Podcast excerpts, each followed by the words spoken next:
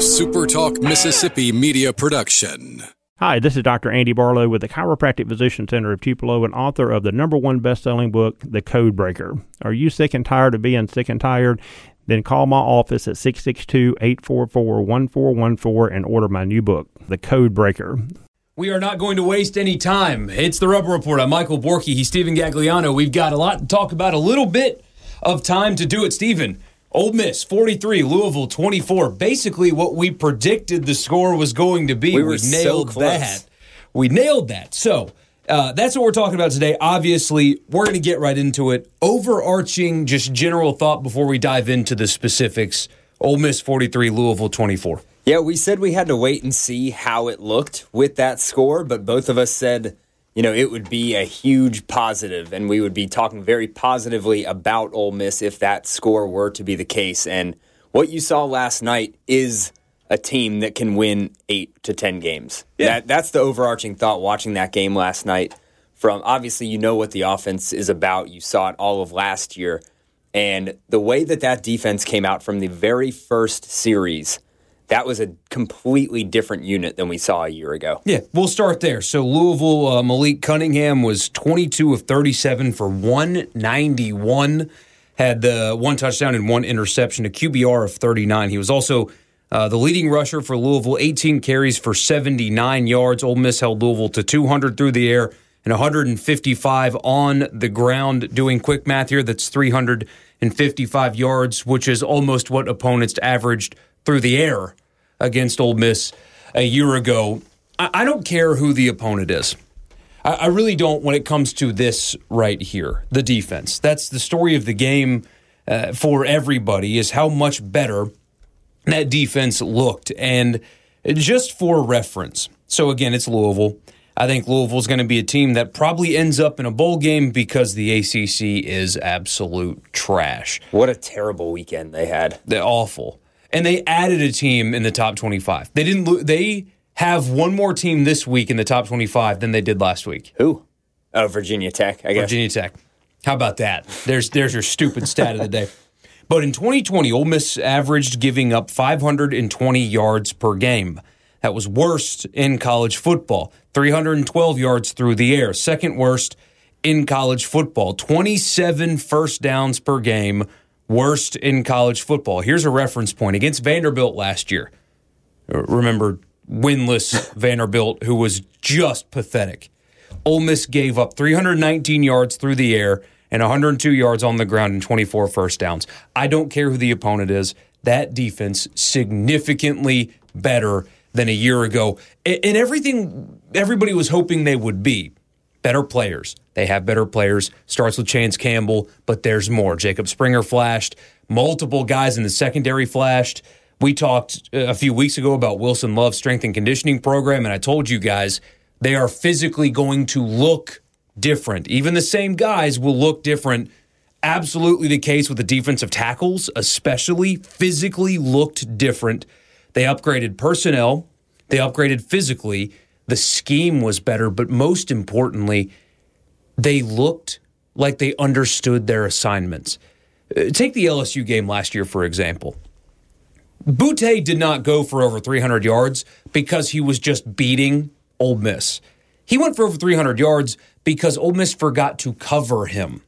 Yeah, there weren't guys within 10 yards of him sometimes during that right. game. When, you know, they would show a replay and they you know they zoom in kind of on the receiver and there was not Nobody one around. blue jersey around him. They blew assignments. That they were bad not just personnel wise last year. They blew assignments, they missed coverages, they didn't play confidently. I don't know if it was a lack of understanding the scheme or whatever. They took bad angles, they were poor tacklers, they would lose contain. They didn't just athlete poorly last year. They did basically everything poorly. Last night, Kirk Herbstreit kept talking about, oh, they're flying to the football. They're Here's why you can do that. If you're not thinking, they didn't have to think. They knew their assignment. They didn't blow any assignments. I'm sure there's one on film that the coaches will see. Generally, I didn't see where there was like a blown coverage. I didn't see that. There may have been. I didn't see one. No, and there was never a big play last night where you thought to yourself, okay, there's the Ole Miss defense from last year. Even in the second half, when Louisville, you know, they found a bit of a rhythm. It was nothing significant and it didn't make an impact in the final score or anything like that. But there was never that moment of, oh, here we go again. They had to work for it. Right. They, they had to work for it. Even when Ole Miss in the second half, I think a lot of Louisville's success in the second half, I think, can be attributed to more of what Ole Miss was doing as opposed to what Louisville was doing. I mean, Miss was gassed. I mean, that's that's an issue. We talk about depth and stuff like that. They don't have much of it. They were also missing two linebackers due to targeting ejections, and more on that later if we have time. It's absurd that Robinson was ejected from the game, in my opinion. But anyway, uh, so they're down two linebackers. They were pretty gassed, uh, and they were definitely not. I, I don't want to say allowing Louisville to score because that's obviously not what they were doing, but they were a little more vanilla and a little more. We'll give you you know, seven, ten yards, whatever. Yeah. I think they were it's going to take you a long time to score, and we're happy with that. Let's just get out of here, kind of yeah. situation. I think That's what were, it looked like to me. They were trying to avoid that big play that I was talking about, Yeah. where you, you didn't see that last night, largely because I think they sat back and allowed Malik Cunningham to kind of pick apart the middle of the field. That's that's the only part of the field that he was able to accurately throw the football is in the middle of the field, and they continued to give it to him in that second half. And I think they could have taken it away if they wanted to, but I- no think reason to play more aggressive Exactly. than they did in the second half. Ole Miss had 10 gains of 20 plus yards last night. Louisville had two. Only two plays for longer than 20 yards in the game last night. That is the Ole Miss defense only gave up two plays of 20 yards or longer in the entire game. and It's completely different now. It really is. And I'll continue to say this, and you said it earlier. It doesn't matter how good Louisville is on offense, whether they're good, bad, whatever. Kentucky scored 41 points on this defense last year. Kentucky's offense was one of the worst I've ever seen last year. There was no creativity, no imagination, and they couldn't throw the ball down the field with any kind of success. And that team scored 41 points. Counterpoint Notre Dame only scored 10. See? I'm that's interesting. I ruined that. I'm sorry. You did. That's okay. Finish your thought. No, no, no. I'm I'm just saying that just seeing a competent unit on that side of the ball paired with that offense was a sight to behold. I think for a lot of Ole Miss fans last night. Oh, for sure. I mean, uh, the first first half shutout since 2016. And think about it. That's the thing. I I have heard mostly from state fans since the game last night. Oh, it was just Louisville. Louisville sucks. Louisiana Tech's better than Louisville, and no serious person says stuff like that. So just laugh them off. But um, think about who they have played since 2016. It's not Alabama every Saturday. It's not Mississippi State every Saturday. It's not Vanderbilt every Saturday since 2016. They haven't done that in, in years. And they did that last night. Malik Cunningham doesn't have great weapons around him, clearly, but he's still a great athlete. He is. And he showed Ole Miss that at times last night, but to contain him the way they did, even when he would break contain with the 3 2 6 that they were running, which is not uncommon. It's not you know, no, not everybody does it, but there are other successful programs in college football that implement three two sixes. When he would break contain, when he would get past the line of scrimmage running the football, Ole Miss's safeties, defensive backs, whatever, were so comfortable stepping up and making plays in space that he could never get really anything going on the ground despite his 80 yards on the ground. It was only four per carry. I mean, that was such a difference. Open field tackling, playing downhill, play recognition, comfortability within the system, not blowing assignments.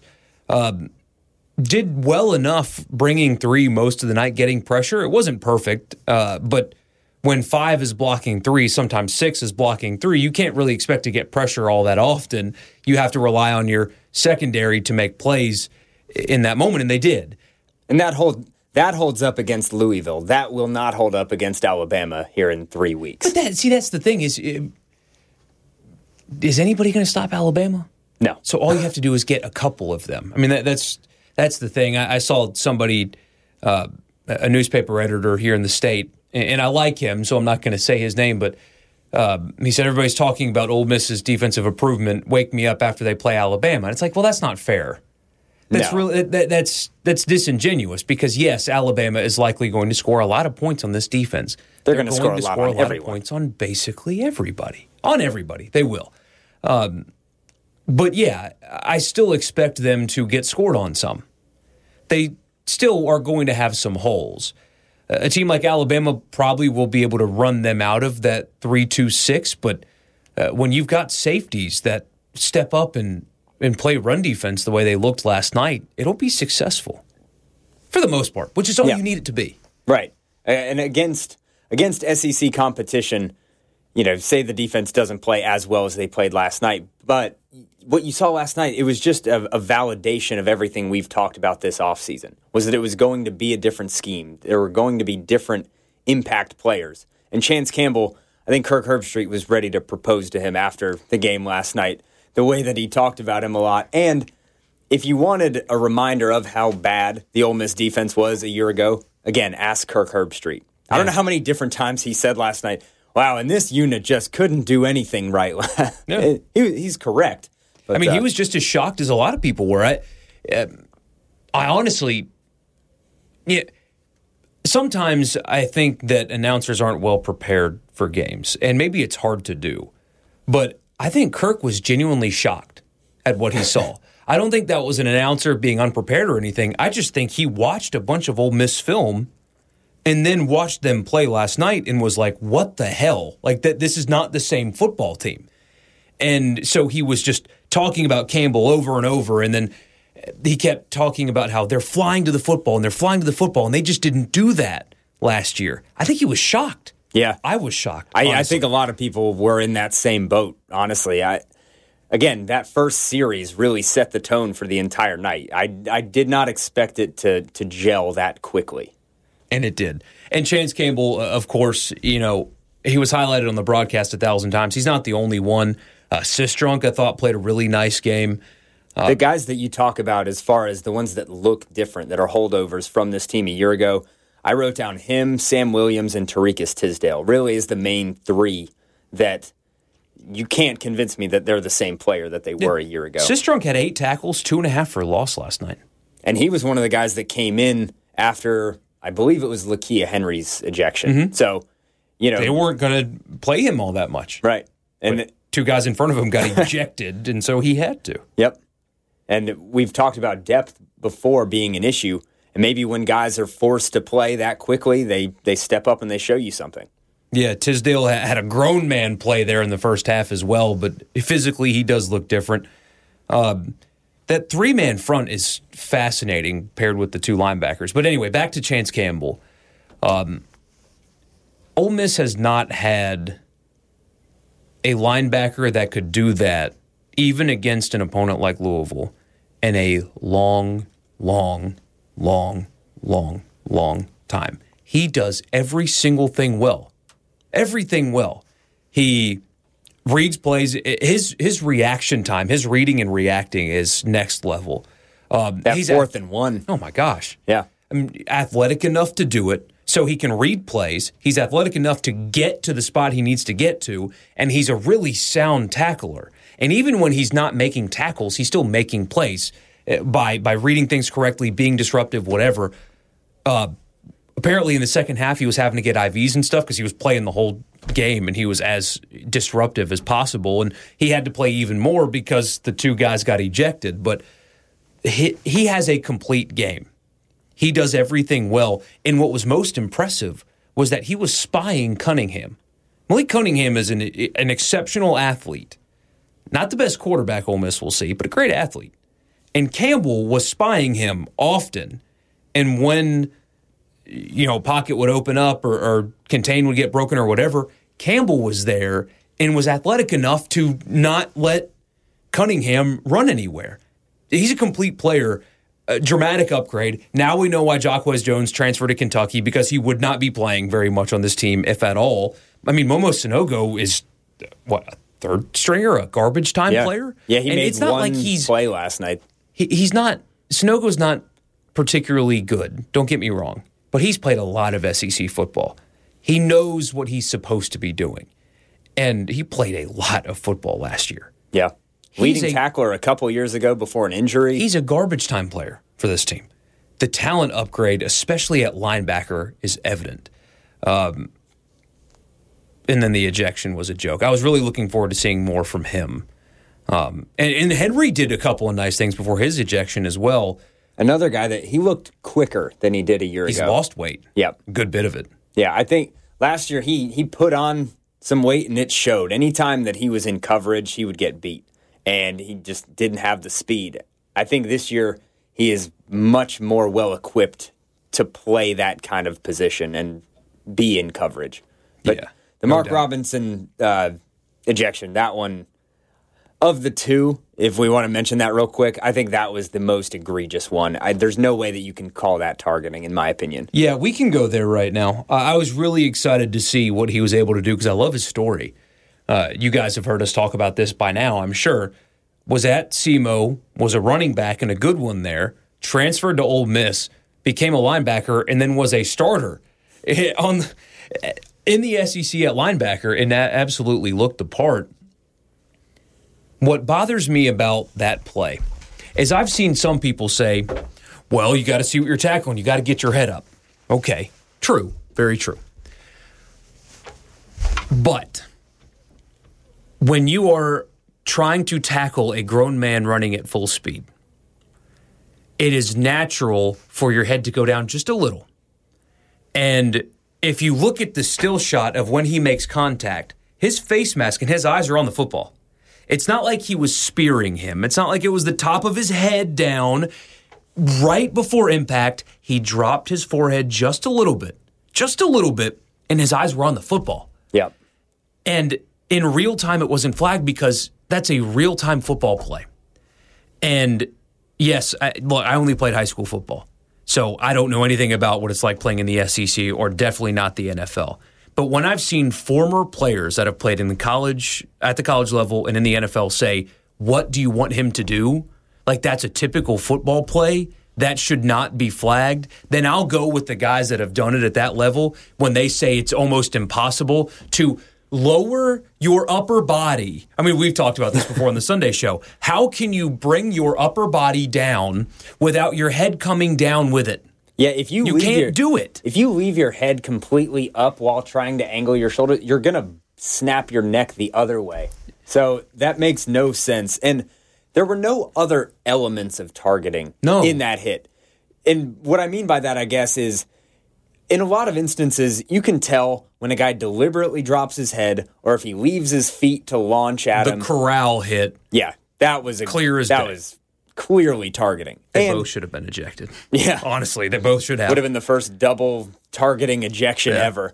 But with the Robinson hit, he also clearly wrapped up. You don't see that often when hits are called targeting. Yeah. You didn't see it in the Ohio State game when that call should have been targeting, from what I remember, when the two helmets just collide and the guy's just throwing his head and his shoulder. Yeah. When you wrap someone up, your head is bound to drop because it has to go to the side.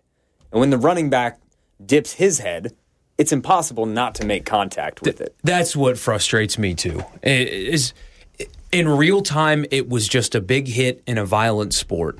Hit, you, unless you've done it, you just don't know how hard it is to get to that level where your body and your shoulders are down and your head is straight up. You you can't really do that. He did not spear him.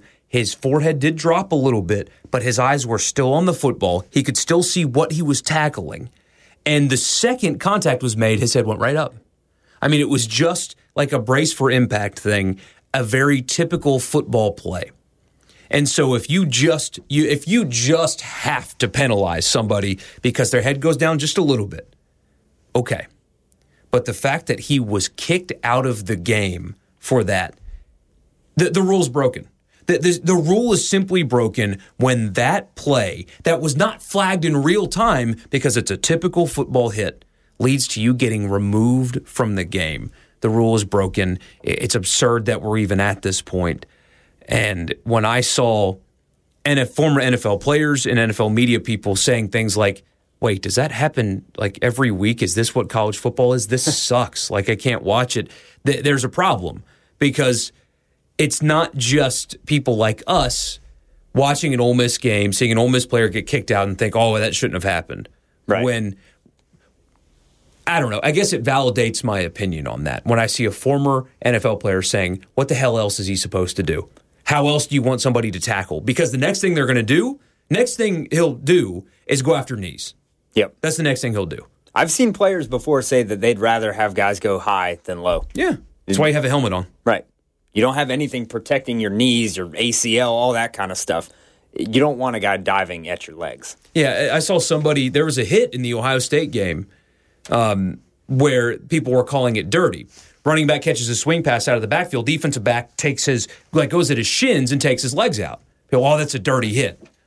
Where do you want him to Where do you want him to go? Because he can't go high. Right, the because God zone- forbid the top of his helmet barely touches uh, the ball carrier's helmet. He gets 15 yards and kicked out of the game. He has to go low. Yeah. Where else do you want him to go? that strike zone has been minimized so much in the last few years that who wants to play defense at this point? And players are faster and stronger than they've ever been. Yep. So the the next time Robinson goes in for a tackle, he's going to go lower, and he's going to tear an ACL, and the people are going to call him dirty because he's Right. trying to take out legs. I, I just, especially when the ball carrier drops his head and drops his target, if the running back never puts his head down, Mark Robinson's helmet is right at his chest, mm-hmm. Right where it's supposed to be. right where it's supposed to be, and he doesn't get kicked out of the game. And like two series later, a Louisville receiver completely like dove forward, like went made his body at like parallel to the ground, his upper half. What do you want a defender to do at that point? Yeah, and I think we it was- kicking him out of the game now. was it AJ Finley? I think that made that tackle. Yeah. I said it right at the time. I was like, "Oh, that's targeting." The way that they were calling it, Mm-hmm. that should, probably should have been reviewed, and they would have kicked him out if it was. I'm glad they didn't, but yeah, that you're putting defenders in a no-win situation with that with that kind of implementation of the rule. I assume. I know you watched more college football than I did over the weekend. Uh, I was out of touch for a little bit on Saturday, but I still watched a ton, and I really didn't see many other targeting calls. Not like that. so that. to see four and one half is absurd, and maybe that's a problem with this crew, but there is a fundamental problem with the rule itself. it felt like that was a replay official trying to make a point. Yeah, That's what that felt like. like an early season emphasis kind of thing. but but why just that guy? Um, I think those kind of reviews should happen in real time. You, I mean, if you slow something down in football, frame by frame by frame, you're going to find whatever you want. Yep. You're going to find a little head drop on every ta- on every single tackle. You're going to find a little head drop. You're going to. So those should be looked at at full speed. Give me different angles. That's fine. They should be looked at at full speed. And if you can't see it in full speed, it didn't happen I think that's fair. because Mark Robinson should have played the he should have been able to play the rest of the game last night. The fact that he was removed from the game for that is just ridiculous. It should not be allowed to happen. I'm excited to see what he's able to do because he looked the part and he looked He's- fast. I was going to say he's quick. I guess that comes with being a former running back, but yeah, I guess so. But yeah, that was that was uh, an absurdity. Uh, but really nice showing for uh, for Chance Campbell, especially. He looks the part, man. And um, the things that they did last night will translate. I think. Yes, they're like you said, they're going to be overmatched when they go to Alabama because everybody's going to be overmatched when they play Alabama. But when you play Arkansas and Tennessee and Auburn and some of these other teams, I My don't. God, that three two six is going to crush Mississippi State. Yep, it absolutely has the potential to. Same with a guy like Bo Nix that doesn't make very good decisions. We've seen that over the last couple of years. I don't really care what he did against Akron on Saturday. Yeah, so spare, spare me the Bo Nix is back Yeah. stuff that I've seen. I'll believe that when I see it. So yes, will they get wrecked by Alabama defensively? Probably. Probably. But eh, again, those next tier down SEC teams, I think they can match up with anyone on their schedule. Definitely. I mean, Arkansas looked like crap. Tennessee looked like crap. Mississippi State looked like crap.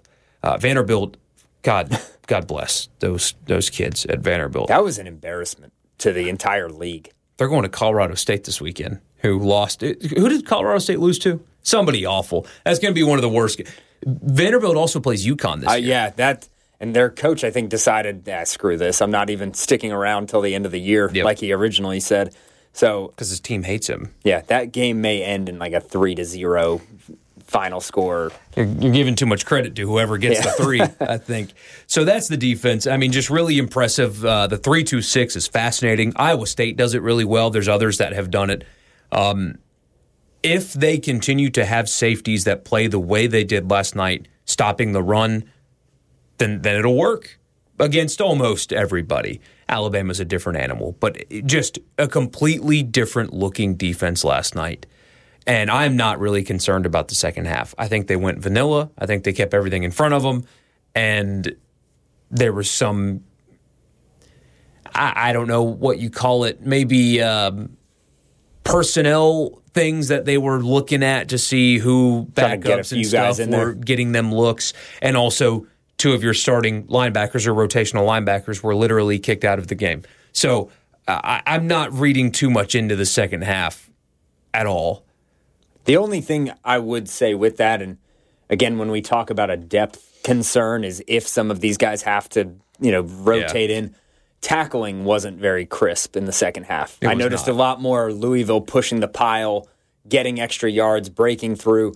So there was a little more of that in the second half than I think would make anyone comfortable moving forward. Mm. If those guys have to have to come in. Yeah, a couple of players were, were out as well. Um, Tavius Robinson, I'm interested to see what his role is when uh, when he comes back. But uh, that's the defense. They were impressive. Starting an Ole Miss reaction with defense is uh, something new.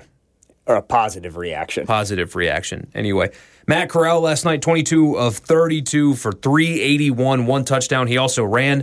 Uh, this says for 55. It's so stupid that we count sacks against quarterbacks. It's the dumbest thing. Um, but over 400 yards of total offense for Matt Corral. And what impressed me about him, we already know that he can actually make all the throws. Like in the Wisconsin Penn State game, I think Joel Klatt was talking about the two quarterbacks and said that they can make all the throws. Not true.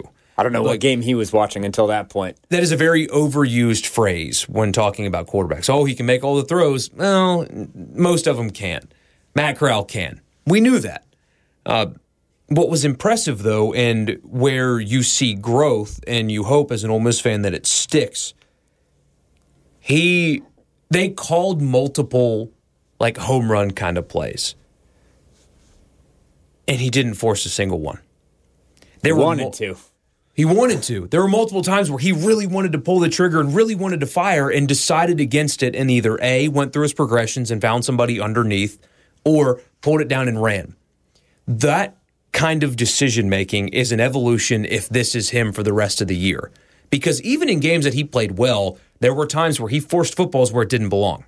Last night, I think he did that that I remember one time, and it was a perfect throw to Dontario Drummond, who caught it with his fingertips. If you look at Corral's angle, that was a risky, risky throw. Very. It worked out, but that's like it. Of the 32 passes he threw, I can think of maybe one or two that were bad decisions or Yeah. not perfect decisions. And I appreciated that they showed the view, and I, I wish they would do this more often of behind the quarterback. Yeah. On a couple of those throws where you saw him kind of load up and want to throw, they showed behind him what he was looking at, that there was no one open. Could he have tried to force one in with his arm strength? Probably. He did it last year often. Yep. But he made that decision to pull it down and run. A couple times he probably needs to slide, especially late in that game. Slide a little sooner right. also. But I think, again, that shows that evolution that you're talking about. that needs to continue. If it does, knock on wood, if it does, he's a first round pick. It's that simple. I think it was If that- Daniel Jeremiah last night that tweeted a lot of Zach Wilson to Matt Corral's game. And we've Yeah. talked about that comparison before. and uh, Tom Luginbill was on. Uh, um, oh gosh, what are they calling it now in Birmingham? Uh, the the last round with Ryan Brown. Uh, it used to be the Jox Roundtable. They're doing a digital only thing. Anyway, uh, he was on their show and said that uh, Spencer Rattler has nothing on Matt Corral. So the people noticed last night he is extremely talented, but that maturity, if that's him, if that's a permanent change that he has made, he's a first round pick because one, he's got receivers that are obviously talented enough to get open with time anyway. But that decision making is what led to him having 381 yards, which is a, a good day for him, not the best, but zero under the INT mark on the box score. With the weapons around him, and especially the ones in the backfield with him, I think that number, that zero in the interception category, will be more important in games moving forward than how many touchdowns he throws. Because last night, Louisville did the rush three, drop eight thing, which is what teams do to Mississippi State. And if they keep, if Matt Corral keeps doing this, defenses will get out of that. They're going to have to. And then you'll get your one on one matchups and you can take deep shots. You got to be patient to do that first. This was the defense that Louisville ran last night that Arkansas did, basically, where he threw a bunch of interceptions because he tried to force the football into places that it wasn't, there just wasn't an opportunity. He didn't do that last night. He went through his progressions, found open receivers underneath, didn't take any risks downfield. Eight different receivers, Eight too. different receivers, didn't take any risks downfield, and he threw for 381 yards. And honestly, I don't think that was their best game. Offensively. Yeah. There's your Max Kellerman take of the day. I think they can play a lot better than that. They can definitely play cleaner. Much cleaner. Yep. 14 turnovers. Penalties. Th- penalties. What did I say? Turnovers. Turnovers. Yep. That would have been a hell of a day. Uh, so anyway, 14 penalties throughout the game. Obviously, not all of them on the offensive side of the ball, but a couple touchdowns negated by penalties. Uh, you didn't run the ball very well for the most part, except uh, yeah, Snoop Conner, 4.6 per obviously. carry, 188 total. Yeah. So I, I think that aspect and the balance can improve. We've seen it. We saw it all of last season, and I think that part will get better moving forward. But yeah, so they have room to improve, which sounds crazy after scoring 43 points. Right. Yeah. Red zone offense wasn't perfect. And it's nitpicking, guys. I mean, th- this is really nitpicking. And the reason why I say this is because, well, it's really simple. I don't know why I'm acting like it's profound. They can play better than that. Mm-hmm. That I don't think that was the Ole Miss offense's best game. Also, two of nine on third down is something. See, that's what I'm talking yeah, about. Yeah, that's a concern. Then they negate what I'm saying, of course, by going three of three on fourth down. But that's not always going to be the case. You need to convert those third downs, Yeah. especially early in drives. That and uh, and and in the red zone as well. So it wasn't a perfect night, and they still threw for 380 and ran for 188. I mean, that that's what this football team is. I don't think they were perfect, and they were still elite. That's what this offense is. Um, but really impressed with Corral and and that mental growth that he has made. It's just one game, but if that's him, then Ole Miss is going to be really successful, and he's going to be a first round pick. And speaking of those penalties, I forgot to mention this why I'm not concerned about the second half performance from the defense. Multiple stops in the second half that were negated by a penalty, whether it be a call that I disagreed with or whatever. And Louisville went down the field and scored. That happened Yeah. multiple times in the second half where they got the stop and dumb penalty for whatever reason kept the drive going and Louisville went and scored. They got to clean it up. I mean, that can be a team's identity if they don't fix it. But Kiffin said in the post game, it's fixable. So he he didn't sound too concerned. No, and one of the Louisville got their first points on a field goal first drive of the second half. That's one of the things I jotted down. Didn't that come after a long kick return as well? Yeah, it did. And and what I wrote down for that was situational football. You know, right out of the half, big return, they're in the red zone and you hold them to a field goal. I think that says a lot. It was a very uh, sad field goal too. It was. Yeah, to you should I have a rule. It, it's a really stupid rule and no one's ever going to implement it. But if you're down by more than 3 scores, your first points should have to come on a touchdown. you're not allowed to kick a field goal unless you're, you know, if you're only Let's down make by a 2. three score game a three score game. Right. It makes no sense. So make them score a touchdown. That's my rule. Matt Luke once kicked a field goal in the second half on fourth and goal from the one in Baton Rouge to make a three score game a three score game. So That was ugly. it wasn't just a three score game; it was a three touchdown game, right? It, it went. I from, think you're right. Because what was it like twenty eight to seven? That was a really sad game. You, Louisville's No, field I don't remember is the sad, score, but I know it was a it was a three touchdown game, and it stayed a three touchdown game after that field goal on fourth and goal from the one. So Satterfield had a moment like that last night. Absolutely did. And, you know, so situational football like that, getting points before halftime, game was already trending towards out of reach, but still, I think that's big. Capitalizing on turnovers, they were able to do touchdown off the interception, and the aforementioned field goal after Louisville fumbled heading into the half. So, yeah, just a really, really complete effort, it seemed like, from the entire team. Yep, penalties aside, uh, of course. It wasn't perfect, but I mean, if if that's their not perfect, what is their what is their A game? Uh, Dontario Drummond, they mixed up his usage a lot. He lined up like in tight end area sometimes. Uh, obviously, in the slot, Louisville was going to make sure that Ole Miss did not beat them with long, deep balls on the side, and so Drummond feasted over the middle. He did, and then Nine catches, 177 yards. when they started to key on that, that's when you saw Corral find Mingo on the sideline, who he it seemed like he was waiting for someone to come hit him, and no one Yeah. no one wanted to get near him. Uh, he was able to get down to like the one, just missed getting in the end zone there, but. His emergence on the outside, I think, could present a whole lot of problems if Drummond is going to be that effective moving around. Love the way they use Ealy and his couple of receptions in the game. Um, so that was good. Plumlee had a couple of catches. Uh, just all around, really impressive performance. When Braylon Sanders, the guy that your coach says going in as a first round pick, uh, I mean, Louisville took him out of the game. They wanted to make sure that somebody like Braylon Sanders could not beat them over the top. So who's after him? Dontario Drummond. I mean that they have weapons still, uh, no doubt. Speaking of weapons, they have a kicker They do. who can make field goals. Like actually like kick the ball through the uprights from a considerable distance. That's one of those ones where you heard the crowd almost sarcastically explode when that first field goal went through the uprights, especially after the first kid missed an extra point. Yeah, Kale Nation. Yep. Yeah, great that- name. I think that'll but be his last uh, uh, unless it's a very like this weekend maybe he'll kick because it's Austin Peay, but uh, it's cost his job now. Yep. I thought I assumed it was heading in. Everything that I've heard and that, you know, when they recruited him was this kid is, you know, he's a, some great kicker, whatever.